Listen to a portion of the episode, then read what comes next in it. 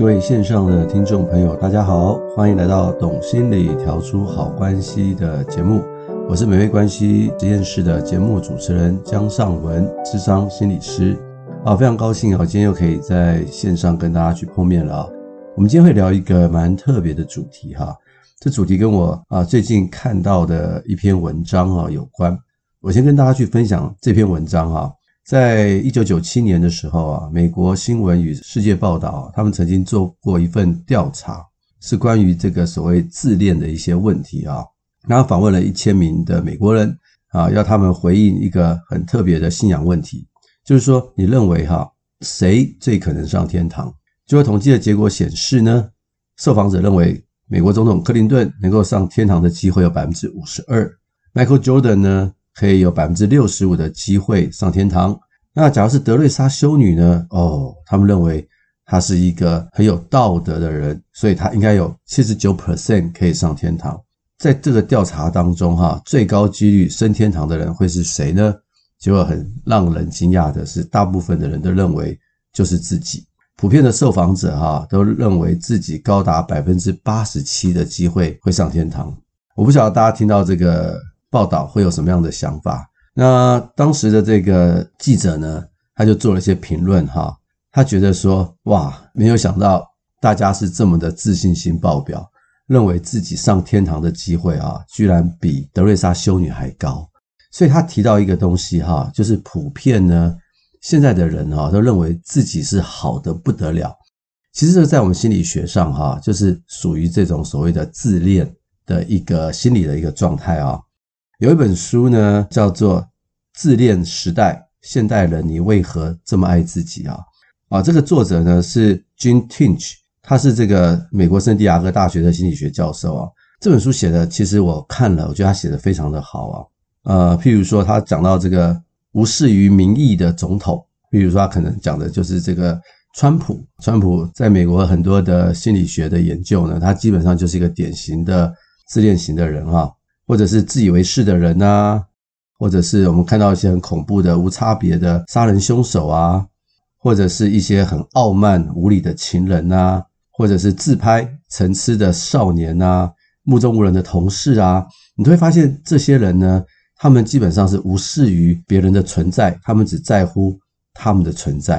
而且这个作者提到说，哈，现在的时代啊，是一个前所未见的自恋时代啊。自恋基本上是无所不在。我看到这一段，我想，哎，真的是哎，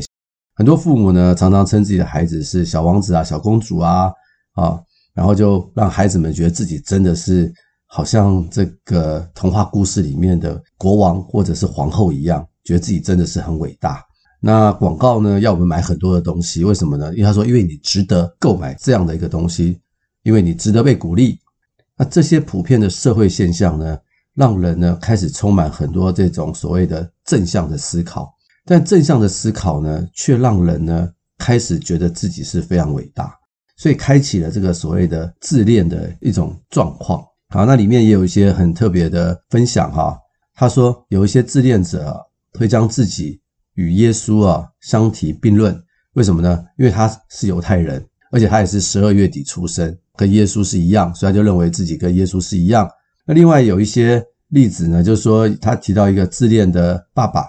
本来要出门呢替儿子买校服啊，结果校服买不成呢，却买了自己一套很喜欢的高尔夫球杆带回家。他提到有一位丈夫呢，本来要去买一个圣诞礼物给太太啊，因为买不到，就他就买了一枚呢钻石的耳环给自己。这都是一些很典型的一些自恋的人会发生的一些事情哈，所以。这个自恋的普遍现象啊，就已经在我们的社会当中。所以，我们今天的这一集节目呢，会跟大家去谈谈什么是自恋。那要先跟大家去分享的是呢，自恋跟我们在临床上说的自恋型人格啊，其实是有差距的哈。它可以说是一个光谱，有些人非常的严重，严重到一些啊人际关系各方面，婚姻出了一些问题，那他可能是偏向于我们所谓的自恋型人格的疾患。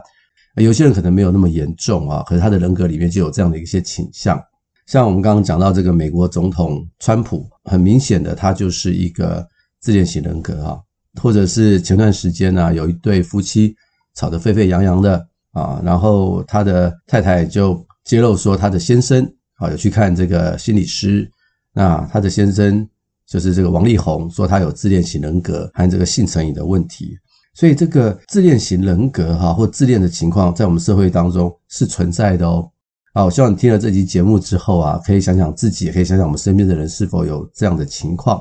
那到底什么是自恋型的人格哈？自恋型的人格给人家的第一个印象啊，是他是一个很正向、充满能量的人。他们充满魅力，而且自信满满。然后呢，你第一眼接触他的时候，他们会非常的具有魅力，而且是受到很多人的欢迎。但是呢，你跟他实际相处完以后，你就会认清他的一个真面目。怎么说呢？自恋型人格哈，他们常常会有个很严重的幻想，他们会觉得哈自己是很特别的哦，因为我特别，所以旁边的人要配合我。而且他们会幻想他们是很成功的人士，自己拥有无限的权利或者是才华。他们觉得自己的美貌啊是超乎常人的，甚至幻想自己的爱情呢是很理想、很美好，应该是没有瑕疵的。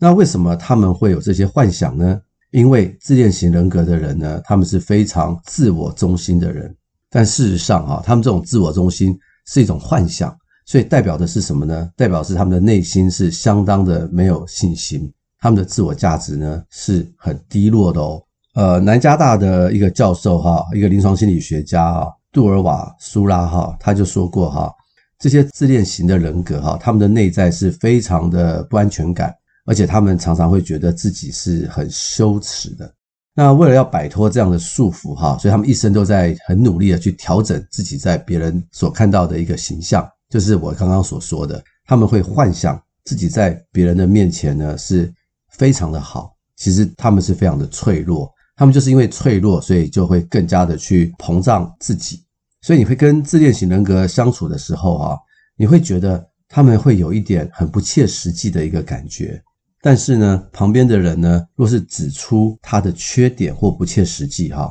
会发生什么事呢？他们其实没有办法忍受任何的纠正批评。或者是善意的提醒，因为他们的自我价值哦已经很低了，你再去指责他的话呢，他的自我价值会更加的低落，所以他们就会很生气，而且会反击，会非常的生气啊，那个情绪呢可以从零分呢非常的平静到一百分的那种暴怒，会让旁边的人吓一跳。那他要是不指责你呢，他就会出现这种逃避的心态。在我的咨商室里面哈，就我就曾经碰过这种所谓的自恋型人格的人哈。先要说明的是哈，其实自恋型人格的人啊，很难来咨商室啊，能够来的哈，就代表他有一种自觉自己需要去改变啊。我曾经碰过一对夫妻哈，就是呢，先生有外遇，那先生本身就是自恋型的人格。当他被太太揭穿他有外遇之后啊，他的第一个反应不是道歉哦，不是祈求太太的原谅哦，他是什么呢？他是非常的暴怒，好像自己做的坏事被发现了。觉得自己很羞辱，很没有面子，然后他是暴怒的去对他太太，甚至拳打脚踢啊！你听了这个，你会不会觉得很夸张？对不对？这个受害者呢，指出加害者的错之后，就加害者不但呢不道歉，而且用这种伤害、暴怒的方式去对他的太太，这就是自恋型人格的基本特征。所以他们当受到屈辱的时候，他们是用非常严重的反击的方式去。对待他人，因为他们要捍卫他们幼小的自我价值哦。在我们的临床诊断上，DSM-5 这本书上哈，就有提到说自恋型人格障碍的几个标准啊，大家不妨去听听看他们的情况哈。自恋型人格呢，第一个就是他们会夸大自我的重要性跟能力的自大感，会夸耀自己的成就啊、才华啊，甚至希望别人是把他当成他是非常卓越的佼佼者。啊，这第一个，第二个哈，他会专注于幻想无止境的成功啊，觉得自己是很有权力、很有才华、很有外貌，甚至是他具有很理想的爱情啊。第三个，他相信自己是独一无二的哦，所以他不会随便跟别人交朋友，他认为只有跟他有同等地位的人，他才会跟他交朋友。他可能会跟你去相处，可是他不会把你当成是他的朋友，他把你当成是他的附属品。或者是工具啊，第四个呢，他非常需要赞美啊，可是你会发现，无论你怎么样去赞美他，他永远都觉得不够。第五个，他认为自己啊应该享有特权，希望别人呢主动礼遇他、服从他，或者是满足他的期望。他会认为他自己享有特权哦。啊，你可以想想看，很多政治人物是不是都是这样的情况？第六个，在人际关系上呢，他跟人相处的时候会不断占别人的便宜，甚至到榨取的地步，达到自己的目的，甚至认为他可以为所欲为。因为这基本上就是我刚刚所说，他不把人当人看，他把人呢当成只是一个工具啊。下一个，他是缺乏同理心啊，他更不会去倾听、理解别人的感受。自恋型人格的人啊，他们不是没有感受，他们只在乎自己的感受，他不在乎别人的感受。啊，第八个，他常常嫉妒别人哦，他也会羡慕别人哦，而且他也会认为哦，别人正在嫉妒他或羡慕他。第九个。表现出非常骄傲、傲慢的行为跟态度啊，会夸耀自己的成就与才华啊。以上九个这样的一个症状哈，只要出现五个以上啊，它就是我们说的可能有自恋型人格障碍的倾向发生啊。五个以上就很严重了啦。但是，假如出现一两个、两三个，大概就是我们说的他有一点点自恋型的人格，只是还没有到临床上的诊断。是诊断他是有心理的问题，但是很多人呢都可能会有这样的人格。那假如会有这样的人格的话，哈，有时候你跟他相处就会觉得是很辛苦哈。很多人会问我说：“啊，这个自恋型人格是怎么产生的？”那基本上是这样。一般来说，假如父母哈本身就是自恋型人格的人，就很容易养出这样的孩子，或者是哈小时候啊父母对他的期望很高，常常去赞美他，但是呢。却不去同理孩子的感受，一味的要求，那这样的孩子也可能会成为自恋型人格的一个人哈。因为孩子小时候啊，没有获得父母同理的对待，所以他不知道什么叫同理心。那因为他没有办法反抗啊，因为父母的要求很高，所以他就只有照着做。然后当他呢有很好的成就的时候，成绩很好，各方面很好的时候，父母就会大大的称赞他的成就。可是他的内心是很空的，因为他没有爱，没有足够的同理，所以他长大以后呢，他就会用这个成就啊，或者是被别人肯定来肯定他自己，因为他没有被同理，所以他也失去了同理别人的能力。所以父母假如是一种高要求、高期待的一种父母哈，又没有足够的爱对孩子的话，孩子也很容易成为这种所谓的自恋型人格啊。当然，也有一些可能是。这个孩子长期遭受到忽视、虐待啊，被冷漠的对待，所以他长大以后也可能会形成这个自恋型人格一样的冷漠、虐待身边的一些人啊。所以这个自恋型人格的形成呢，有很多的原因了哈。所以大家去小心哦。今天假如我们身为一个父母的话，我们怎么去对待我们的孩子？有人问我说：“我可不可以对我的孩子有很高的期待？”我说：“当然可以啊。”但是你的期待，我常常会说你要适合啊，要适当，不可以过高。而且呢，我也常常会说，假如你要称赞你的孩子的话，不是称赞他的结果，而是要称赞他的努力。因为称赞努力呢，会让他有一个比较正确的价值观。称赞结果的话，他会以结果呢来去看他自己好或不好。那当我们对孩子有高的期待的时候，我们也要很注意呢，我们有没有足够的爱给孩子。啊，不是说你买好吃的东西给他，啊，买好玩玩的玩具给他，啊，带他去上课就代表有足够的爱，其实并不是。孩子们需要的是父母真心诚意的陪伴，能够同理孩子的需要。那这样的话，你对他有高的期待，你又给他足够的爱，那这孩子的自信心就会成长得很好。那有足够自信心的孩子呢，他就不会变成所谓的自恋型的人格，这两者是不一样的哦。自恋型人格的内在呢，是非常的缺乏自信心。那自信心的孩子呢，他们是相信自己可以去凭着自己的努力去做到一些事情，不会以外在的评价来来论断自己好或不好。他们不会变成像是自恋的那种状况。他们的自信心啊的表现是很自然而然的，不是像自恋型人格那样的去夸大自己的一个状况。所以哈，这个就是在临床上我们常常看到的原生家庭对这个孩子的影响，会不会导致他变成自恋的一个状况？身为父母哈，我们就要特别的去注意一下。那比较好的自恋型的人格哈，比较健康一点的，他们他们可能在社会上会有很好的成就，因为他们也很努力的要去争取很多别人的认同，因此他们的能力也很好。只是他们的人格呢，会造成身边人很多的困扰。那有那种很不健康的自恋型的人格哈，那到最极端的话，就是我们说的这种反社会人格啊，他们完全的没有同理心哦，然后觉得自己是世界的王啊，我爱干嘛就干嘛啊。啊，那这种反社会性人格呢，其实也是一件很恐怖的事情啊。呃，我曾经看过一个报道啊，就是说有一个心理学的教授啊。呃，他研究他们的家族，他们发现他们的家族里面有很多的这种杀人犯啦、贩毒啦、啊反社会啦，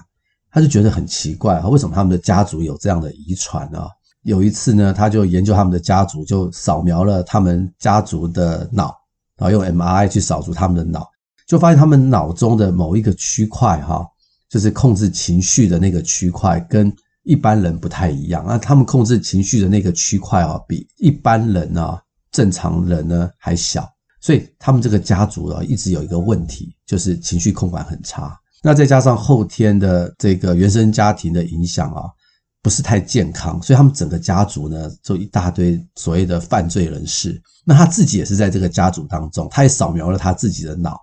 就会发现说啊，他的脑跟他们的家族一样有遗传。这个控管情绪的部分呢，真的是比较小，难怪他说他常常情绪不是很稳定。那他就在思考，为什么他没有跟的亲戚一样变成所谓的犯罪人士啊？他归纳出，因为他的父母很有爱，他的父母是一个充满爱心、很有同理心的父母。他归纳出是因为他的原生家庭后天环境的影响改造了他。虽然他有这个基因，但不代表他会发病，好，不代表他会成为这些罪犯。所以哈。后天的原生家庭的影响是很大的啊，是非常大的。我想透过这个例子让大家去知道，啊，后天是后天的影响是很大的。所以这边很多的父母哈，我们要相信我们是有足够的能力可以去爱我们的孩子，可以将我们的孩子呢去变成是具有一个自信心的孩子。大家听完以后呢，大大概就会去思想说，诶，那我身边有没有这样的人哈？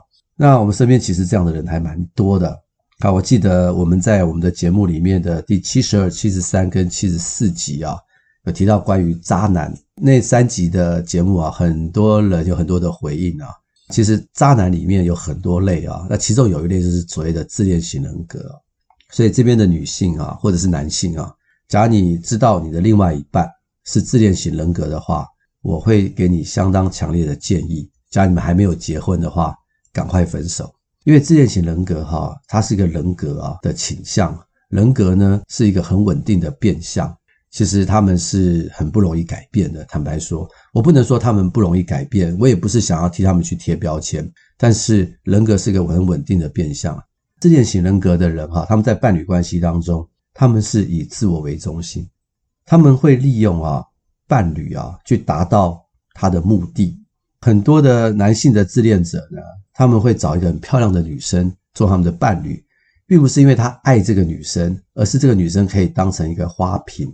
当他带这个女生出去的时候，会让他感觉到他是更有权力或者是魅力的人。人家会说：“哇，你的女朋友好漂亮哦。”其实他就觉得他很有面子。他不是因为人家说他女朋友漂亮，为女朋友而觉得开心，他是为他自己觉得这个开心。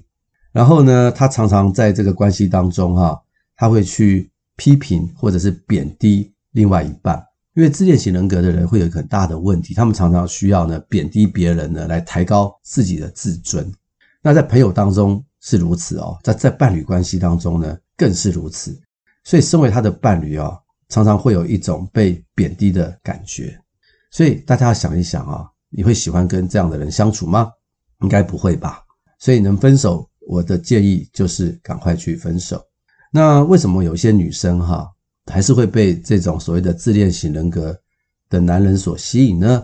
因为呢，这跟可能这个社会期待有关。那我们前面几集的节目，我们就有去分享，有一些女性呢，她们的心地非常的善良啊，比较容易逆来顺受，讨好型的女生，或者是呢，受到这个社会环境所谓的贤妻良母的期待所制约。因此呢，放弃了自身的选择性，然后就觉得说我能够体贴我的先生，啊，我也相信他能够知错能改，甚至呢，本来不是自己的问题，当对方说是你的问题的时候，这类的好女生呢，她们的自我觉察能力都很强，所以反而会把别人的问题变成是自己的问题。再加上哈，因为自恋型人格会长期的去贬抑他人，在他身边久了以后啊，本来一个有信心的人呢，都会变成没有自信心。就会觉得啊，我真的是很差，我真的是很糟糕。本来有信心，就变成没有自信心了，更难呢去离开这个自恋型人格的人，因为他会觉得我自己真的是不好啊，我我有什么资格去离开他呢？我看过很多的伴侣啊，他的先生是自恋型人格啊，本来一个女性啊，本来很有信心的、高学历的、很漂亮的人呢，来咨商室的时候都变得很憔悴，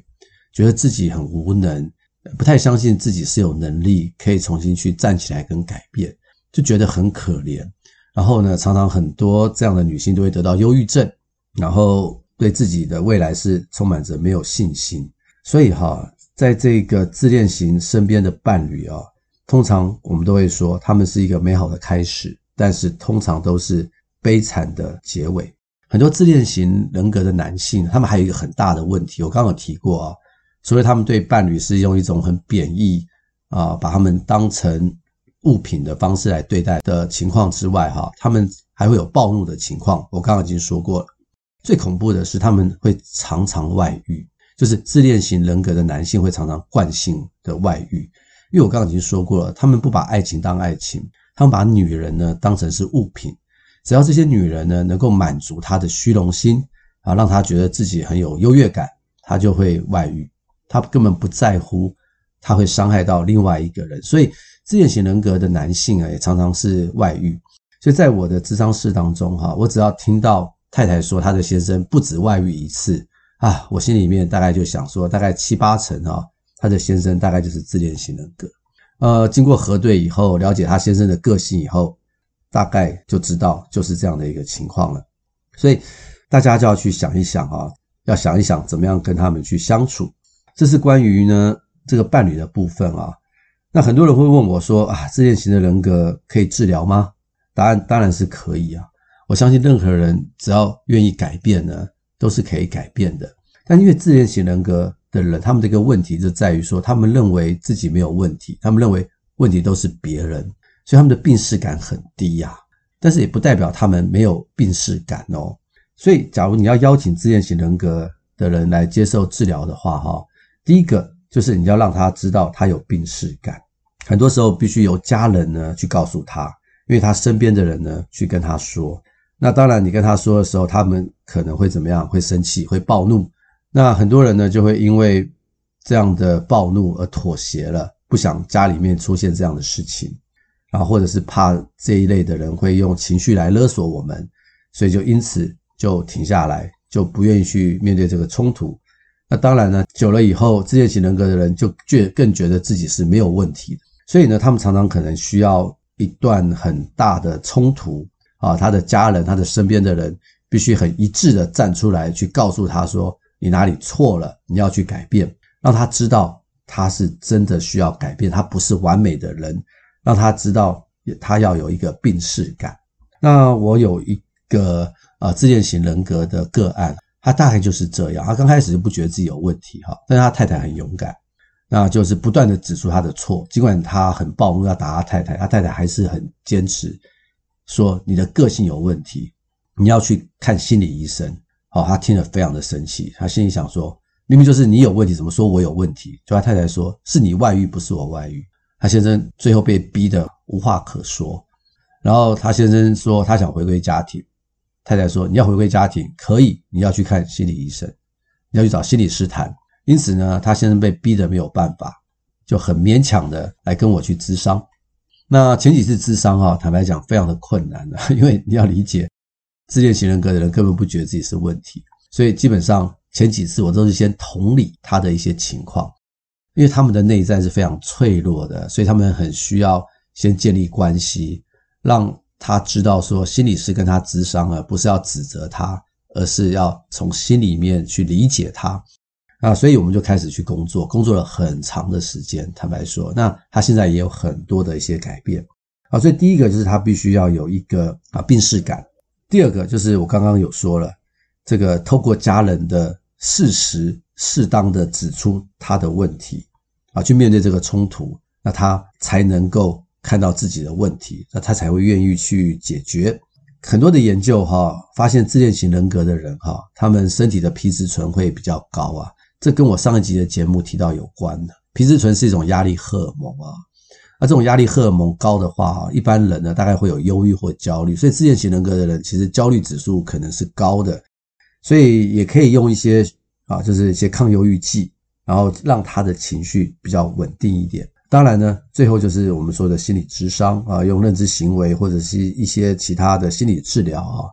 重新的去协助他啊，要让他知道他要把人呢当成一个人去尊重，要开始去觉察他自己的错，好，要让他知道说他的内在不是建立在他的成就上面，甚至要跟他去谈一谈他的原生家庭的议题啊，这些东西呢才能够去协助他在这个。过程当中呢，去走出来，这是一个很漫长的过程，但是不是没有机会。我有几个案主都是属于自恋型人格，那我们也是误谈了一段很长的时间，那他们其实都是有改善的，回到伴侣当中，回到家庭当中，关系都是改变了不少。所以，我们不要把这个自恋型人格哈去贴上这个所谓的标签，而是我们也相信他们其实也是啊内心很脆弱的一群，只是外在的行为呢。会让人家觉得受伤，但是我们站在他的内心的角度去看的话，或许我们可以生出比较多恩慈的心啊，去看待一个童年没有被同理，然后又很渴望被同理的人的一个状态。那或许我们就会比较知道怎么样跟这一类的人去相处。除了以上的分享之外，哈，大家可能会问说，那我在工作当中，我的长官或者是那些很有魅力的人呢？他们是不是都是所谓的？自恋型人格啊，这个问题哈，其实是有研究的哦。在美国哈，曾经做过一个研究哈，是这个南卡罗纳大学的商学院哈企业接班中心，他们在二零一六年呢做了一个研究啊，他们就调查很多大型企业的执行长，到底他们是不是所谓的自恋型人格啊？就发现并不是哦。他们说六成的执行长啊，在谦卑这一项得到最高分哦。所以换句话说，你碰到执行长啊，是谦卑的执行长的可能性是自恋型执行长的十二倍。所以呢，大部分的执行长啊，他们之所以成功啊，并不是因为他们是自恋，觉得自己有魅力，而是他们是在谦卑这一块得到很高分啊。那事实上哈，我们也不要把自恋啊，把它变成一个标签去贴在别人的身上。事实上，我们或多或少都会有些自恋，对不对？假如我们没完全没有自恋的话，或许我们就不会很有信心的去应征一些挑战的工作，也不会很有勇气的去跟人家推销新的点子，甚至不敢捍卫自己的东西。所以在我们的人生发展的状态下，我们也需要或多或少的自恋，才能够让别人呢更更加的认识自己，而不会觉得自己什么都不会。但是我们要讲的。自恋是健康的自恋，不是我们刚刚前面所讲的那种很极端的自恋狂，或者是到人格的一个疾患。那很多的自恋型的人格，哈，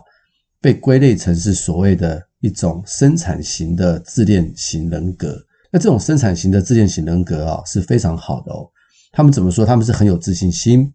他们有能力很努力的去完成一些事情，然后他们也能够去。感受到别人的感受，他们虽然对批评是敏感的，但是他们能够去区分这个批评是良好的或者是不好的，只要是对公司有利，他们都是能够去接受的。那这种是属于比较好的生产型的自恋者。所以，假如是这样的 CEO 或执行长，就是非常的好的。